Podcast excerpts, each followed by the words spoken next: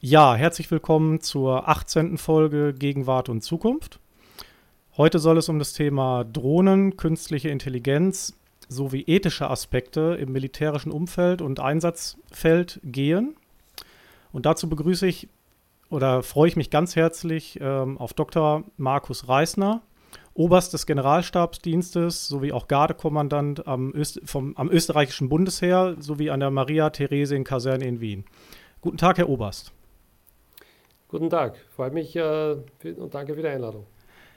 Ja, Herr Oberst, Sie sind ja, wie soll man das sagen, ähm, durch tragische Weise auf, äh, bei YouTube bekannt geworden, durch Ihre ähm, taktischen Analysen des Ukraine-Krieges. Ähm, bevor wir aber jetzt so ein bisschen in das Thema des Militärs gehen, würde ich einmal gerne auf Ihre Laufbahn kommen. Sie sind also Oberst, man sagt auch Stabsoffizier beziehungsweise auch Truppenkommandant. Können Sie das mal so ein bisschen einordnen, so zwischen dem Rang des Oberst und des äh, Brigadegenerals, wo Sie da so stehen? Also dazu muss man verstehen, es gibt quasi grundsätzlich äh, zwei verschiedene äh, Funktionen, die ein Offizier im Verlauf seiner Karriere haben kann. Äh, und zwar, wenn es darum geht, quasi den Generalstabsdienst zuzuordnen. Das eine ist quasi die Funktion des Truppenoffiziers, ähm, mhm. das auch inkludiert das Führen von Truppen, also der kleine Verband, das Bataillon, also im Prinzip ähm, in der Stärke von 500, 600 Mann oder auch ein Regiment als solches. Und das andere wäre quasi der Generalstabsoffizier, der aufgrund einer Auswahl und einer Ausbildung äh, die besondere Befähigung und auch höhere Kommanden zu führen. Und in meinem Fall ist es so, dass ich quasi die normale Ausbildung gemacht habe an der Militärakademie, dann die üblichen Schritte, die also in einer Offizierskarriere anstehen, also das Führen eines Zuges, das sind ca. 30 bis 40 Mann, das mhm. Führen einer Kompanie, das sind so 150 bis 200 Mann, dann eben die Trennung zwischen entweder denen, die das Auswahlverfahren machen für den Generalschlussoffizier und die Generalschlussausbildung oder quasi der anderen, die weiter in der Truppenoffiziersausbildung voranschreiten. In meinem Fall war es dann so, dass ich quasi diese äh, Auswahl gemacht habe, diese Generalstabsoffiziersausbildung äh, durchgeführt habe und dann äh, im Prinzip beginnend verschiedene Teilschritte erledigt habe. Das sind also Verwendungen äh, im Ministerium zum Beispiel, das sind mhm. also Verwendungen im Rahmen von Außeneinsätzen als Kontingenzkommandant und so weiter und so fort. Das war die Leitung der Entwicklungsabteilung an der Theresianischen Militärkademie und das ist jetzt eine sogenannte Truppenverwendung als Kommandant der Garde. Das ist also auch ein äh, kleiner Verband ähm, mit sehr umfassenden Aufgaben in Wien. Und dann wird man sehen, was die Zukunft bringt. Ja. Mhm. Das ist auch ein Grund, warum Sie bei YouTube nicht mehr ganz so regelmäßig im Moment ähm, die Videos machen, weil Sie ja im Prinzip äh, Ihren Einsatzgebiet im, in der Garde momentan äh, machen. Genau, also die, die Führung eines Verbandes fordert natürlich äh, absolute Aufmerksamkeit, ähm, mhm. weil es also eine hohe Verantwortung ist. Einerseits das Kader, und das sind ja fast in unserem Fall über 400 Leute, beziehungsweise auch die Wehrpflichtigen, das sind im Jahr bei uns 1700 äh, und auch die Milizsoldaten, das sind 2200, also da kommt einiges zusammen, äh, die zu führen. Und in der Entwicklungsabteilung, das war eine Abteilung mit ca. 30 Leuten, also 32 um genau zu sein, da war das meine ursächliche Aufgabe, mich mit diesen Dingen zu befassen, wie quasi, was bedeutet äh, künstliche Intelligenz, wie geht es weiter mit Robotics, was sehen wir für Gefechtstechniken und Taktiken in der Ukraine, davor in Afghanistan und so weiter. Und äh, damit habe ich also 100% äh, Zeit auch gehabt, um das äh, im Prinzip darzustellen und auch vorzubereiten. Das fehlt jetzt ein bisschen und darum habe ich auch angekündigt, dass ich quasi in Zukunft nicht mehr so viele Videos machen werde, sondern nur mehr anders bezogen, wenn es so notwendig ist. Ja. Mhm. Den Doktor haben Sie, beziehungsweise das Studium der Geschichte haben Sie auch abgeschlossen. Ähm, Ihre Dissertation war der Luftkrieg über Österreich. Können Sie zu diesem Bereich auch noch mal kurz etwas sagen?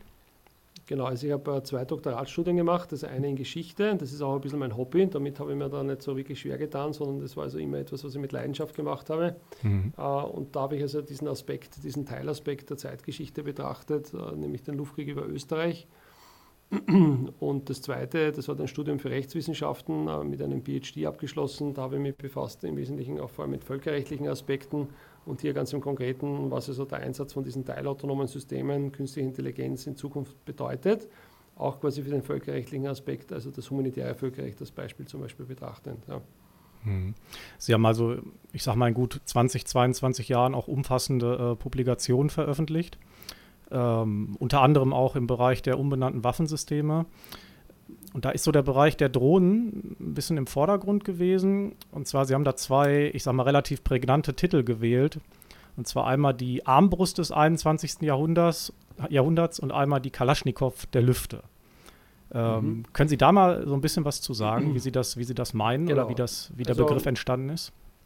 Genau, wir haben ja in der, in der Militärgeschichte immer wieder erlebt, äh, Epochen oder auch Zeitpunkte, wo die Einführung von speziellen Waffensystemen dazu geführt haben, dass es zu einer maßgeblichen Weiterentwicklung der Art und Weise, ähm, wie man sich bekämpft, gekommen ist. Und da gibt es ja viele Beispiele. Das beginnt also ganz früh. Die Erfindung des Steigbügels zum Beispiel, äh, die Erfindung des Rads, ähm, die Erfindung von Abstandswaffen, also Pfeil und Bogen, äh, dann natürlich ähm, die Panzerung als Möglichkeit, äh, sich selbst zu schützen, dann äh, Aspekte wie das, ähm, also die Erfindung des, des, Schwarzpulvers und so weiter und so fort und natürlich in der neueren Geschichte all diese Umstände wie die Erfindung des Luftfahrzeuges, mhm. der Panzer und so weiter und so fort. Und was es auch hoch und intensiv diskutiert wird zurzeit, ist natürlich, ob diese Autonomisierung des Krieges, ähm, da, dargestellt einerseits durch den Aspekt von teilautonomen Systemen in den verschiedenen Domänen, aber auch andererseits die Verknüpfung mit künstlicher Intelligenz, dass es quasi dazu führt, ähm, dass die Autonomie dieser Systeme noch ähm, höher ausgeprägt ist, ob das also dazu führt, dass es auch hier zu einer maßgeblichen Veränderung kommt in der Art und Weise, wie wir Kriege führen. Mhm. Da gibt es im Amerikanischen diesen Begriff der Revolution of Military Affairs und das ist also gerade ein großer Diskussionspunkt, ob wir jetzt gerade das auch erleben, so wie wir das zum Beispiel vor 100 Jahren erlebt haben mit der Einführung des Flugzeuges oder auch nicht. Und ähm, mit diesen Aspekten habe ich mich im Besonderen befasst und habe da in diesem Beispiel von diesen zwei Titeln das auch versucht auf den Punkt zu bringen. Einerseits quasi, äh, dass wir etwas haben, vergleichbar mit damals mit der Entwicklung der Armbrust, mhm. denn die Armbrust hat mit sich gebracht, dass im Gegensatz zum gepanzerten, schwer bewaffneten Ritter ein einfacher Bauer äh, mit sehr einfachen Mitteln im Prinzip einen derartigen Gegner ähm, ausschalten konnte, in diesem Fall den Ritter, indem er sehr viel Zeit und Ausbildung investiert hat. Und auf der anderen Seite mit dem Titel Kalaschnikow der Lüfte den Umstand, dass also die Drohne mittlerweile zu, zu einem der wesentlichen Mittel der Kriegsführung geworden ist, was wir jetzt gerade ganz massiv in der Ukraine sehen, ist uns mhm. oft nicht so bewusst, weil wir sehr auf Dinge achten, die uns quasi grundsätzlich in der Natur bekannt sind. Also der Panzer, die Rakete und sonstige. Also in Wirklichkeit bestimmt quasi gerade auch in der Ukraine der Krieg, äh, wird der Krieg bestimmt vor allem durch den Einsatz von zum Beispiel Drohnen unterschiedlicher äh, Größe und unterschiedlicher Reichweite und unterschiedlicher Bewaffnung und ähm, da sieht man also, dass es hier offensichtliche Entwicklungen gibt, die sich kaum also oder schwer aufhalten lassen. Ja. Hm. Das heißt sozusagen, in den Medien bekommt man das wahrscheinlich nicht so mit. Also die Infanterietruppe sozusagen im Konfliktszenario, die ist mittlerweile also permanent mit Drohnen äh, ausgestattet. Also das ist praktisch äh, Alltag geworden, dass Drohnen dazugehören. Genau, das ist der Punkt. Also wir haben mittlerweile Drohnen äh, unterschiedlicher Größe und unterschiedlicher Fähigkeiten die also eine ganz wichtige Rolle spielen auf dem Gefechtsfeld, auch in allen Domänen, also nicht nur quasi an Land, auch im Wasser mittlerweile oder in der Luft, äh, mhm. mittlerweile auch im Weltraum. Man könnte auch äh, hochautonome Software in, im Cyberraum fast ein bisschen da heranziehen und auch in den anderen Domänen, die also hier immer wieder eine Rolle spielen.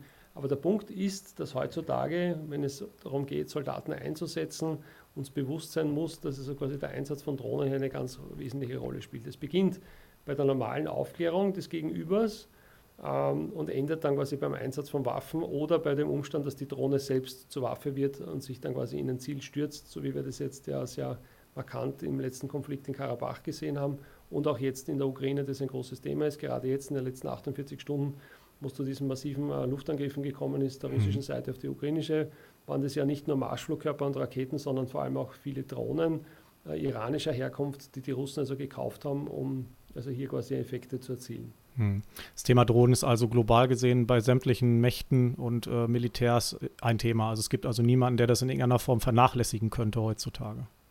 Absolut. Und man sieht hm. auch, dass, wenn man also betrachtet, die Bilder vom Gefechtsfeld, dass wenn sie entweder keine Drohnen besitzen, je nachdem natürlich in der Größe und in der Fähigkeit, abhängig von der Ebene der taktischen äh, oder auch gefechtstechnischen, auf der sie eingesetzt wird, oder keine Drohnenabwehrsysteme besitzen, dass sie hier in einer absoluten Unterlegenheit sind. Ja, man sieht das sehr gut, wenn wir die Bilder betrachten aus der Ukraine, wo also quasi auf Ebene der Gefechtstechnik und Taktik Drohnen ganz maßgeblich dazu beitragen, Aufklärung zu betreiben, die dann die Grundlage ist für den Einsatz zum Beispiel von Artillerie. Mhm. Und wenn jetzt der Aufgeklärte sich nicht dagegen wehren kann, indem er zum Beispiel diese Drohne effektiv vom Himmel holen kann, dann ist er eigentlich diesem, diesem Wirkungsfeuer, diesen sehr präzisen ausgesetzt, weil die Drohne wie ein fliegendes Auge im Prinzip permanente Korrekturen möglich macht, die so in der Vergangenheit äh, in dieser Qualität nicht möglich waren.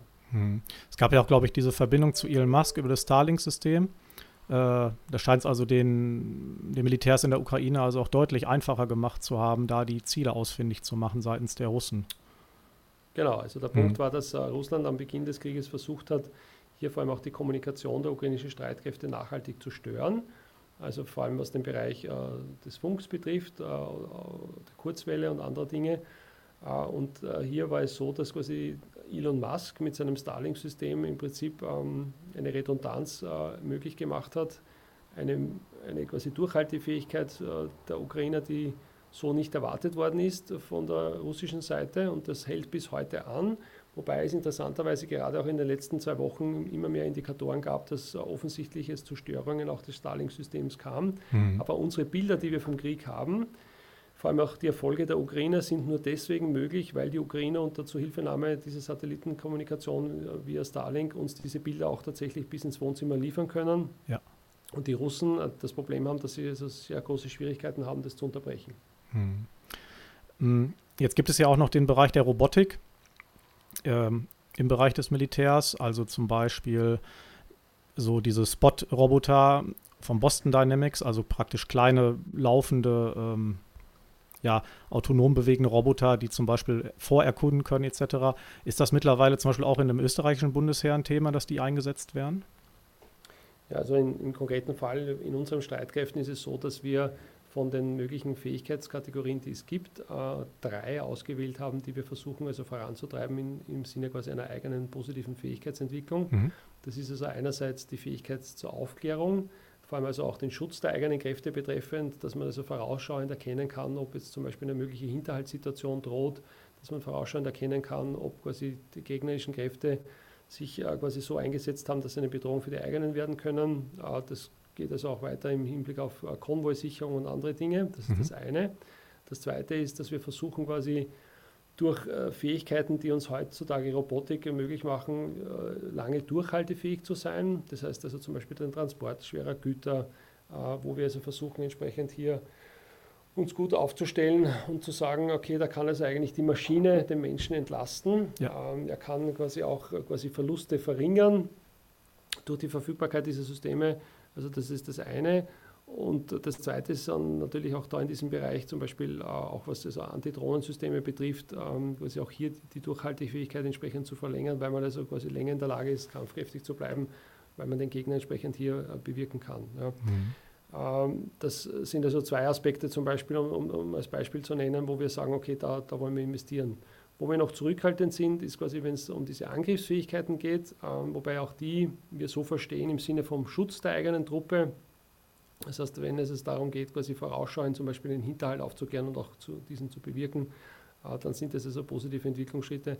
Was wir als neutrales Land und aus unserem Selbstverständnis her nicht möchten, ist quasi, dass wir im Prinzip Angriffswaffen entwickeln, die also eine hohe Autonomie haben und die dann quasi tatsächlich im Sinne von Angriffen aktiv werden können, so wie wir das möglicherweise von anderen Systemen international schon auch kennen oder sehen. Hm. Spiegelt sich das im, ich sag mal, im Führungsstil der Gesamtnato auch wieder, dass es eher defensiv ausgerichtete Drohnen sind oder ist da auch eher so der, ich sag mal, die, die Ausplanung in der Zukunft, dass es auch Offensivdrohnen werden? Nun, die NATO versteht sich ja selbst als Verteidigungsbündnis. Mhm. Äh, das heißt, sie hat also im, im, Charakter grundsätzlich den Umstand, dass sie nicht äh, angriffsorientiert äh, aufgestellt ist. Und das spiegelt sich natürlich auch jetzt wieder in dem Umstand, dass man auch versucht, bei der Entwicklung von modernen Waffensystemen äh, diesem Charakter gerecht zu werden. Die Grenze ist natürlich oft verschwimmend. Rein defensiv ausgerüstete Streitkräfte brauchen natürlich auch die Fähigkeit, äh, Angriffe durchzuführen. Mhm. Gegenstöße, wenn man zum Beispiel an die Landstreitkräfte denkt oder denken wir an den Cyberraum. Und das sind natürlich Aspekte, die auch von der NATO in der Entwicklung mit berücksichtigt werden. Ja, es gibt diese berühmten Fähigkeitsprofile, von denen ich zuerst zwei genannt habe, als von dreien, die das Bundesheer vorantreibt. Äh, und da sieht man natürlich, dass man also hier versucht, sich auch gut aufzustellen und vor allem die Möglichkeiten, die moderne Technologie mit sich bringt, zu nützen, vor allem aber natürlich auch zum Schutz der eigenen Soldaten und der Bevölkerung. Mhm. Wie sehen Sie in dem Gesamtkontext künstliche Intelligenz? Also ich sage mal, Robotersysteme und vor allem auch humanoid angedeutete Robotersysteme, die möglicherweise den Soldaten zukünftig unterstützen oder ers sogar ersetzen können. Ja, genau. Also wir haben jetzt natürlich, wenn wir an künstliche Intelligenz denken, sofort unterschiedliche Bilder im Kopf. Das ist genauso, wie wenn wir den Begriff Roboter nehmen. Wenn ich zu Ihnen Roboter sage, dann haben Sie eine genaue Vorstellung, die Ihnen sofort in den Kopf kommt. Mhm. Bei vielen ist es vermutlich ein System, das in einer gewissen Art humanoid ist. Das heißt, das hat also quasi, auch wenn sie aus Blech sind, Arme, Beine, ja.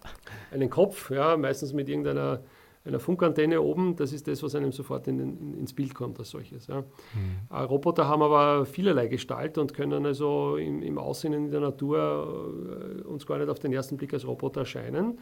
Und der Punkt ist, was macht den Roboter zum Roboter? Ist es bereits künstliche Intelligenz oder nicht? Ja? Mhm. Und da sind wir natürlich bei dem Punkt, dass also auch viele falsche Bilder haben, weil viele, wenn Sie jetzt den Begriff Roboter sagen würden und künstliche Intelligenz und zukünftige autonome Waffensysteme, haben dann vielleicht einen Terminator sofort äh, im Bild. Im ja. Bild, im Kopf. Tatsächlich ja. ist es äh, im, im, Kopf, tatsächlich ist es aber so, dass eigentlich künstliche Intelligenz heutzutage äh, noch bedeutet, im Prinzip äh, große Datenmengen, die sich ergeben aufgrund der Sensorik, die Roboter mit sich führen, in kurzer Zeit zu analysieren. Das heißt zum Beispiel Regelmäßigkeiten zu erkennen, Abnormitäten und so weiter zu erkennen. Das heißt, wenn der Roboter zum Beispiel sich von A nach B bewegt, dann kann er das nur tun, indem er seine Umgebung erkennt. Dieses Erkennen der Umgebung ist nur möglich, wenn er durch Sensoren diese Umgebung erfassen kann. Und die Daten, die diese Sensoren permanent liefern, das muss quasi mittels künstlicher Intelligenz äh, analysiert werden, um hier zu erkennen, aha, links von mir ist ein Stein, rechts von mir ist ein Abgrund, äh, ich muss also in der Mitte versuchen, weiter voranzuschreiten. Mhm. Es ist aber noch nicht äh, im Sinne von, quasi selbstständigen, vernünftigen Handeln. Ja, da ist es oft noch der Denkfehler, dass man meint, dass dieses, dieses, ähm, dieser Roboter, der sich hier bewegt, ja, künstliche Intelligenz hat im Sinne quasi einer Ähnlichkeit mit menschlicher Vernunft, ja, das also quasi abwägen ähm, kann. Davon sind wir natürlich noch weit entfernt. Das heißt, heutzutage KI bedeutet vor allem die Analyse von großen Datenmengen und darauf basierend das Vorschlagen von Entscheidungen oder auch das Treffen von Entscheidungen. Aber wir sind also noch weit davon entfernt, dass wir quasi wirklich im Sinne von, da gibt es auch diesen Fachbegriff, ähm, Deep Learning Systeme haben, die also mhm. nachhaltig in der Lage sind, quasi wirklich aus Erfahrungen zu lernen und die dann praktisch auch umzusetzen als solches. Ja. Und mhm. da muss man ganz klar auch sagen, dass ähm, das menschliche Hirn als Beispiel ähm, derart einzigartig ist, ja, dass also es noch lange Zeit dauern wird, bis man also wirklich auch diese Fähigkeiten tatsächlich nachbauen kann. Ja. Hm. Jetzt ist ja bei Tesla zum Beispiel im Automobilbereich gibt es ja diese großen Daten, die von der Fahrzeugflotte gesammelt wurden und dann mhm. eben ausgewertet werden im Hintergrund und dann praktisch ähm, in einem neuronalen Netz wird, werden diese Daten, also das wird praktisch antrainiert. Ähm, wenn ich mir das jetzt mal so vorstelle und aufs Militär übertrage, dann müsste ja im Prinzip eine sozusagen eine Roboterflotte vorhanden sein, eine Kampfroboterflotte, die überhaupt erstmal diese Daten sammelt. Ist das so? Ja, genau. Also der Punkt ist, ähm, man muss jetzt unterscheiden zwischen quasi den, dem einfachen Sensorträger, der quasi nur dazu dient, quasi ein, ein Lagebild zu erschaffen äh, das kann also quasi dieser Roboter-Schwarm sein, der quasi äh, ein Bild erbringt von einem gewissen Raum mhm. und von einem anderen System, das möglicherweise basierend auf dieses Bild tatsächlich auch äh, Aktionen setzt als solches.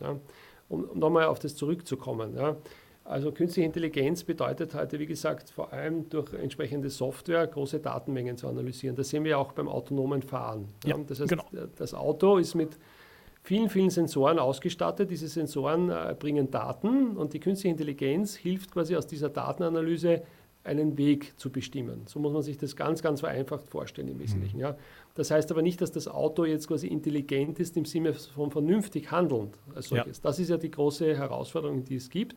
Und ich sage an dieser Stelle auch immer, man hat immer die große Angst, dass das Militär Waffensysteme erfindet, die quasi über eine hohe Autonomie verfügen, möglicherweise eine Vollautonomie. Mhm. In Wirklichkeit ist die Gefahr äh, schon viel früher da, nämlich zum Beispiel auch beim autonomen Fahren, weil wir haben zwar jetzt quasi den Versuch momentan, diese vollautonomen Fahrzeuge zu entwickeln, wir haben aber ehrlicherweise noch keine Antwort darauf, wie gehen wir damit um? Und da gibt es dieses berühmte sogenannte Weichenproblem.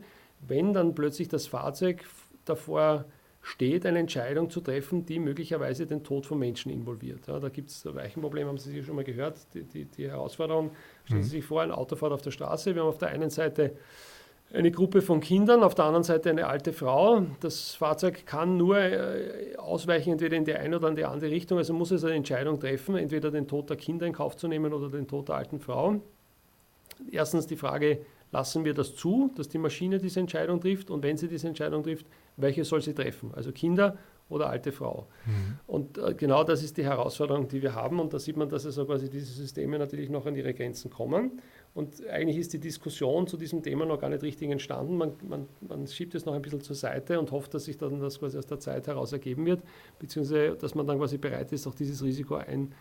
Aber auch hier gibt es ganz interessante Untersuchungen, wenn man nämlich diese Frage oder dieses Weichenproblem mit kulturellen Räumen verknüpft. So ist mhm. es zum Beispiel so, dass wir in Asien die Tendenz haben, eher die alte Frau am Leben zu lassen. Also eigentlich ganz klar, weil sie einfach kulturell bedingt einen höheren Stellenwert hat als die Kinder, während wir zum Beispiel im Westen, in Europa, eher dazu tendieren, die Kinder am Leben zu lassen, weil bei uns quasi vorherrscht, naja, die Kinder haben ihr Leben noch vor sich und die alte Frau hat es quasi hinter sich. Also mhm. quasi wäre das das, das, das kleinere Übel als solches. Ja? Aber ja. das sind alles Fragen, die noch völlig ungelöst sind im Wesentlichen. Ja?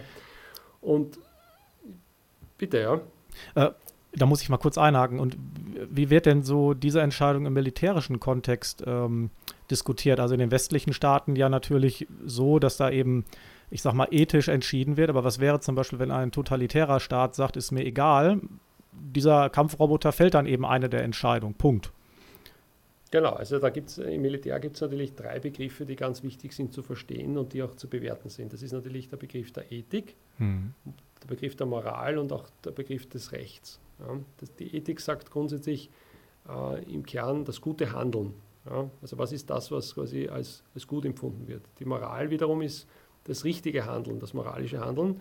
Und das Recht versucht quasi nach dem Guten zu zielen, also nach der Gerechtigkeit. Ja. Mhm. Und dann gibt es also noch äh, Bereiche wie die Menschenwürde, die man zum Beispiel als das Gute zu verstehen hat, ja, also die quasi im Prinzip, im Prinzip zu schützen ist. Ähm, und die Frage natürlich, wie geht, wie geht das Militär damit um, dass ja eigentlich in ein sehr enges Rechtskorsett eingehegt ist. Also ja. nehmen wir zum Beispiel das humanitäre Völkerrecht als Beispiel, ja, das sehr genaue Grundsätze kennt ähm, im Krieg, also den Unterscheidungsgrundsatz zum Beispiel. Ja. Mhm. Wer ist kombatant, also wer darf eine Waffe tragen als Soldat und wer ist Zivilist zum Beispiel, ja, ja. oder der Grundsatz der Verhältnismäßigkeit. Ja ähm, ist es verhältnismäßig, dass wenn ein Scharfschütze aus einem Wohnhaus herausschießt, dass ich das ganze Haus quasi äh, in Schutt und Asche lege, inklusive der Bewohner als, als mhm. Beispiel. Ja. Ähm, äh, also auch das. Und dann natürlich äh, auch der allgemeine Grundsatz der Menschlichkeit. Ja. Also wenn sich jemand, ein Kombatant, bereits schwer verletzt äh, ergibt, ja, dann wäre eigentlich der eigene Waffeneinsatz zu beenden, um dem diese Gnade zu geben, dass es sich ergeben kann. Ja, und mhm. das sind natürlich Fragen, die auch in Verknüpfung mit Robotern und künstlicher Intelligenz aufgeworfen werden, ob denn das dann noch möglich wäre, ob nicht der Roboter zum Beispiel diese Menschlichkeit nicht anwenden kann, weil er einfach das Ziel so lange bekämpft, bis es kein Wärmesignal mehr gibt. Ja, und ja. dann ist es quasi für ihn erledigt als solches. Ja, und das sind also diese Themen, die hier angesprochen werden. Äh, wir haben also hier zwei, zwei Lager. Das eine Lager ist das Lager, das dem Militär vorwirft, hier sehr generös mit dieser Diskussion umzugehen und mhm. eigentlich danach zu streben, die perfekte Waffe zu entwickeln. Und das andere Lager, auch durchaus vom Militär selbst oder sehr maßgeblich eigentlich, ähm, viele nämlich auch, die diese Maschinen bedienen, die sagen, naja, wir wollen das eigentlich sehr genau und exakt eingehegt haben. Und auch die Entscheidung über Leben und Tod muss es ja grundsätzlich auch dem Menschen vorbehalten sein. Und das ist ja auch etwas, wo die meisten in der Entwicklung, auch die Militärs, nach wie vor festhalten, dass man sagt, diese Entscheidung über Leben und Tod ist so delikat, dass es quasi klar auch in der Befehlskette geregelt werden muss.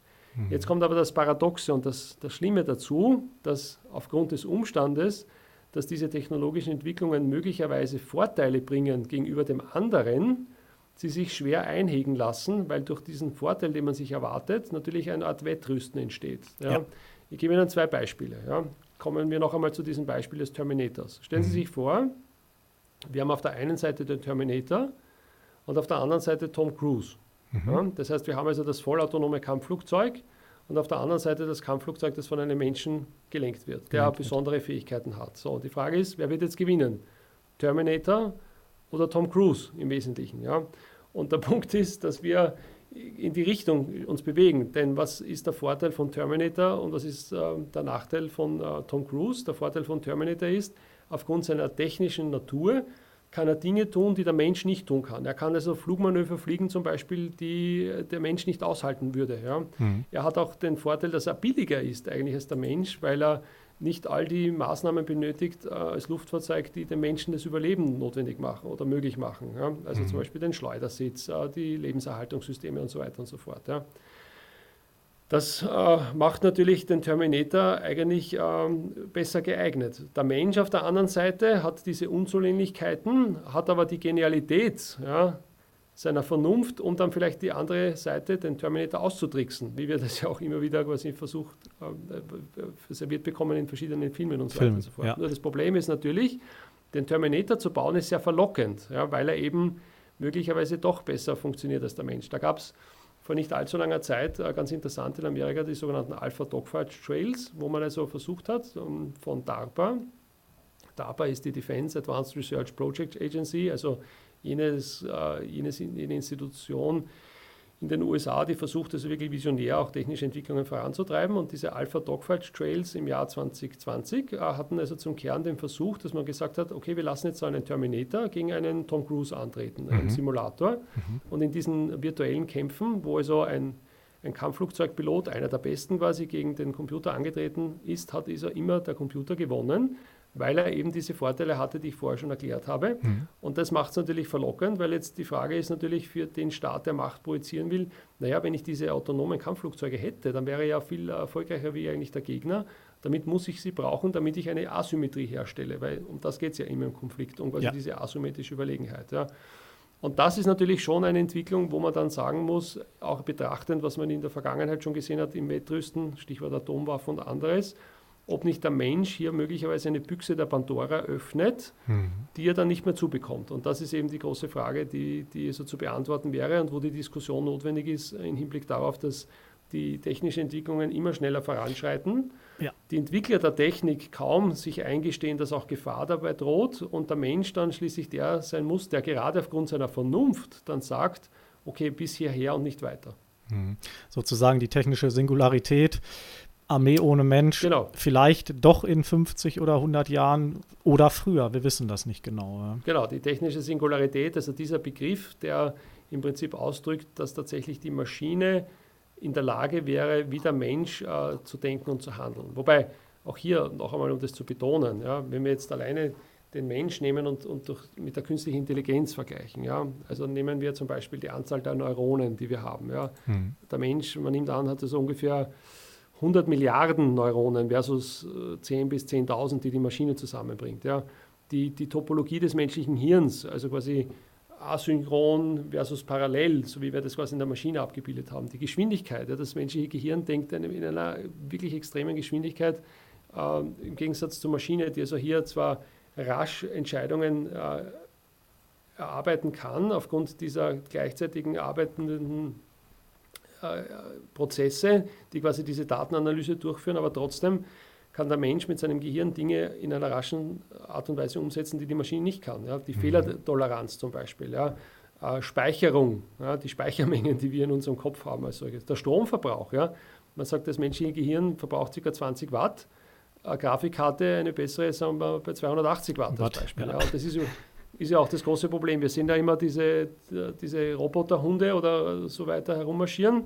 Auch jetzt wieder vor kurzem von Elon Musk diese, diese Maschine, aber keiner, keinem fällt auf das Kabel, das davon weggeht. Ja, weil ohne diesem Kabel könnte die Maschine das, was sie tut, nur wenige Minuten tun, weil der Stromverbrauch einfach zu groß Viel ist. Viel zu hoch ist. Mhm. Und, und das letzte Punkt ist natürlich diese die, die Lernfähigkeit des menschlichen Gehirns, also auch die, die Neuroplastizität oder auch die Regenerationsfähigkeit. Ja, also auch, wo wir wissen, dass der Mensch, wenn er also schwere Hirnschäden erleidet, dass das Gehirn in der Lage ist, das zu kompensieren als solches. Ja. Mhm.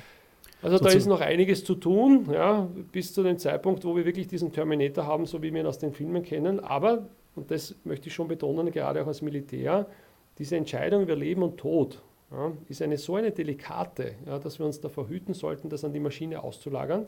Mhm. Und heutzutage erleben wir gerade oft äh, Situationen, wo es einem so erscheint, als ob der Mensch diese Entscheidung nicht mehr übernehmen möchte, sondern auslagert. Nehmen wir zum mhm. Beispiel die Entwicklung von Quantencomputern. Das ist so ein bisschen wie das Orakel von Delphi. Da gebe ich dann alle Daten ein und dieser Quantencomputer, weil er nicht nur 0 und 1 kennt, sondern auch das dazwischen, wirft mir dann die Lösung aus und die muss dann stimmen weil der Quantencomputer hat es so gesagt. Ja? ja. Also, und dann, und basierend auf dieser Entscheidung, was ich, marschieren wir in einen anderen Staat ein. Ja? Oder treffen eine Entscheidung, die zum Tod von Menschen führt und dann sagen wir, naja, okay, also das Orakel von Delphi hat uns ja das geraten, also der Quantencomputer, die können ja nichts dafür. Und das ist natürlich ein falscher Zugang. Das, so soll es natürlich gerade nicht sein. Ja. ja, das würde sämtliche völkerrechtlichen Kriterien, alles, was man bisher ähm, definiert hatte, würde sprengen. Ne? Absolut. Dann wäre es damit absolut. praktisch vorbei, auch wenn das manchmal, ich sag mal, bestimmte Staaten oder so ähm, völkerrechtswidrig irgendetwas übertreten. Aber wenn das dann per Zufall geschehen würde, dann hätten wir ja nur noch Anarchie und Chaos vermutlich. Völlig richtig, ja. Und, und das ist ja natürlich auch berechtigterweise der Hinweis darauf, dass autonome Systeme äh, die Bereitschaft zur Kriegsführung möglicherweise heruntersetzen weil es ja viel einfacher scheint, ein autonomes, unbemanntes System, das möglicherweise sogar nicht zuordnenbar ist, einfach irgendwo hinzuschicken und dann dort etwas, einen Effekt erzielen zu lassen. Ja. Mhm. Und, und das sind also viele Aspekte, die wir noch gar nicht wirklich im Detail durchschaut haben, so wie auch äh, am Beispiel des autonomen Fahrens, ja, wo eigentlich noch ungeklärt ist, was ist dann, wenn es zu dieser Situation kommt. Die Wissenschaft sagt natürlich, naja, das ist kein Problem, aber wenn wir uns als Mensch begreifen, als vernünftiges Wesen, ja, und noch einmal diese Begriffe Moral, Ethik, Recht in Betracht ziehen, dann brauchen wir hier auch eine philosophische Diskussion. Und ich muss auch sagen, bei meinen Forschungen äh, bin ich sehr schnell zu dem Punkt gekommen, das habe ich auch in meinem Buch dargestellt, dass eigentlich das schiere Darstellen der technischen Aspekte zu wenig ist. Das heißt, man muss in die Philosophie und man muss sich die Frage stellen, wer sind wir, für was stehen wir und wo wollen wir hin? Hm. Sehr spannend. Hm, da hätte ich zum Abschluss, weil wir jetzt auf eine ungefähr eine gute halbe Stunde gekommen sind, Sie haben heute mhm. nicht so viel Zeit, einen kleinen Themenbereich noch. Und zwar, ja. wenn wir den Bereich Ethik bzw. Krieg als Innovationstreiber nochmal betrachten, in Bezug auf die Drohnen. Nun kommen ja oftmals neue Technologien auch aus dem militärischen Bereich. Hier scheint es ja so ein bisschen zu sein, dass ja diese Entwicklungen der Drohnen teilweise im militärischen Bereich passieren, aber auch im privaten Bereich oder in Privatunternehmen. Wie sehen Sie das so grundsätzlich, Krieg oder Militär als Innovationstreiber für Technologien? Ja, Sie sind natürlich da völlig am Punkt. Ja. Was wir natürlich immer wieder gesehen haben, ist, dass der Krieg der Treiber vieler Innovationen ist. Ja. Mhm. Manche sagen sogar, der Krieg ist der Vater aller Dinge. Warum? Weil der Krieg bringt jemand in eine absolute Ausnahmesituation und aus dieser Ausnahmesituation heraus versucht er, Dinge zu entwickeln, die ihn wieder aus dieser Ausnahmesituation herausbringen. Ja, beziehungsweise man versucht quasi in dem Widerstreit den Gegner zu übertreffen, indem man unter Druck quasi Systeme entwickelt. Ja. In der Kriegsführung gibt es vier wesentliche Faktoren, die immer beeinflussend sind. Das ist die Kraft, der Raum, Zeit und die Information. Ja, wenn wir das jetzt überlegen auf die modernen Entwicklungen, dann sehen wir, dass wir zum Beispiel wenn wir einen Drohnenschwarm betrachten, sehr viele Drohnen äh, gleichzeitig einsetzen können. Das heißt, wir haben eine überwältigende Kraft, wir haben eine mhm. Übersättigung jedes Abwehrsystems. Ja. Das gleiche der Raum. Ja, wenn Sie überlegen, der Cyberraum durchdringt alle Domäne der Kriegsführung. Das heißt, Sie können quasi hier fast in Lichtgeschwindigkeit aktiv sein. Und damit sind wir schon bei der Zeit. Die Zeit äh, definiert natürlich den Sieger. Ja. Der, der schneller ist, wird der siegreich im Gefecht sein. Und auch hier haben wir natürlich die Herausforderung, dass äh, träge Systeme oft möglicherweise nicht so schnell agieren, dass quasi dieser Sieg möglich ist. Und das Letzte ist natürlich die Information. Und wenn sie in der Lage sind, große, große Informationsmengen in kurzer Zeit zu bearbeiten, dann sind sie natürlich auch schneller, ganz klar. So. Mhm. Wenn man jetzt den Krieg betrachtet, so erkennt man, dass viele kriegerische Auseinandersetzungen dann Entwicklungen hervorgebracht haben. Man kann durchaus behaupten, dass seit 9-11 aufgrund der vielen, vielen Gelder, die in die Rüstungsindustrie geflossen sind, viele der Gadgets, die wir heute verwenden, egal ob das jetzt Software ist oder auch alleine die Entwicklung unserer äh, mitgeführten Mobiltelefone, wesentlich von Entwicklungen beeinflusst worden, die zum Beispiel von Institutionen wie der von mir genannten DARPA durchgeführt worden sind. Man sagt mhm. sogar, dass von den elf Hauptfunktionen eines modernen durchschnittlichen Telefons, eines ähm, Mobiltelefons, sieben eigentlich auf Entwicklungen zurückgehen, die im Zusammenhang mit eigentlich Lösungsansätzen stehen, die man aufgrund eines kriegerischen Konflikts quasi versucht hat, herzustellen. Also aus dem Militärbereich Internet, ja. gekommen sind. Genau, mhm. das Internet ist eigentlich der Versuch des Militärs, hier den, den Faktor Zeit zu beeinflussen durch eine große Vernetzung. Und das, aus diesem heraus ist natürlich da im Prinzip das entstanden, was wir sehen. Auch die Drohne. Die Drohne hat nicht nur die, die Rolle, die sie quasi im Militär hat, sondern sie hat eine, eine Menge an Möglichkeiten, die heutzutage mit ihr möglich sind. Ob das das Auffinden ist von Rehkitzen, das Auffinden von Vermissten, das, ähm, das Sehen von Saatgut, äh, das äh, zur Verfügung stellen von, von Kommunikationsmöglichkeiten. äh, in Zukunft möglicherweise ein Taxi. Also da gibt es eine ganze Reihe von Dingen, die quasi passiert. passieren. Und da sieht man natürlich schon, dass gerade Konflikte die Treiber auch von technologischen Entwicklungen sind, wo wir dann als Menschen Nutznießer sind. Wir sehen aber auch die Gefahren, die hier entstehen. Ja, wenn wir also gerade auch das Internet betrachten, wo wir eigentlich äh, permanent Konsumenten sind, äh, wo also auch äh, Algorithmen bereits ganz gezielt unsere Konsumverhalten be bewerten und beurteilen und uns auch Dinge schicken, die wir dann wieder weiter konsumieren. Und das ergibt natürlich das Problem, dass heutzutage unsere Gesellschaften viel angreifbarer sind als früher, weil dieser Informationsraum, in dem tobt auch ein Krieg. Alles, was wir konsumieren, beeinflusst unsere aktuelle Meinung und Bewertung und da weiß natürlich der Gegner auch, dass er das zu seinem Nutzen äh, anwenden kann. Ja, zu seinem Vorteil ausnutzen kann. Die Gefahr. Mhm. Genau, zum Vorteil ausnutzen kann. Ja, mhm. ja Herr Oberstreisner, wir sind zeitlich durch. Äh, man könnte ja wahrscheinlich stundenlang mit Ihnen sprechen. Das ist ja wirklich äh, beeindruckend, welche Themenfelder Sie so abdecken. Ähm, ja, ich bedanke mich ganz herzlich für die Zeit. Äh, wünsche Ihnen alles Gute und vielleicht bis bald. Danke sehr. Ich danke fürs äh, Interesse. Wenn ich mir am Schluss vielleicht noch erlauben darf, einen kleinen Tipp ja, so würde ich äh, Ihnen empfehlen, auch zum Letztgesagten einen Film sich anzusehen. Den gibt es auf Netflix. Ja. Ich glaube, das kann ich sagen, ohne Werbung zu machen. Natürlich. Der Film heißt The Social Dilemma. Uh, und es geht im Prinzip darum, dass es einige maßgebliche Softwareingenieure von, von uh, Facebook, von Google und so weiter sehr selbstkritisch mit sich ins Gericht gehen und eigentlich kurz darstellen, was sie eigentlich hier geschaffen haben. Nämlich auch ein Instrument, das quasi möglicherweise bösen Mächten es sehr einfach macht, uns zu beeinflussen und das ist also absolut ein Film, den ich empfehlen kann, der zum Nachdenken anregt und der uns auch bewusst macht, dass moderne Technologien zwar viele, viele Annehmlichkeiten mit sich bringen, aber auch viele Gefahren, deren Tragweite uns oft sogar noch nicht bewusst ist. Mhm. Sicherlich ein sehr spannender Film für die Zuschauer. Ähm, vielen Dank, dass Sie den nochmal erwähnt haben. Ja, Gerne. dann sage ich nochmal alles Gute und danke, okay, vielleicht super. bis bald.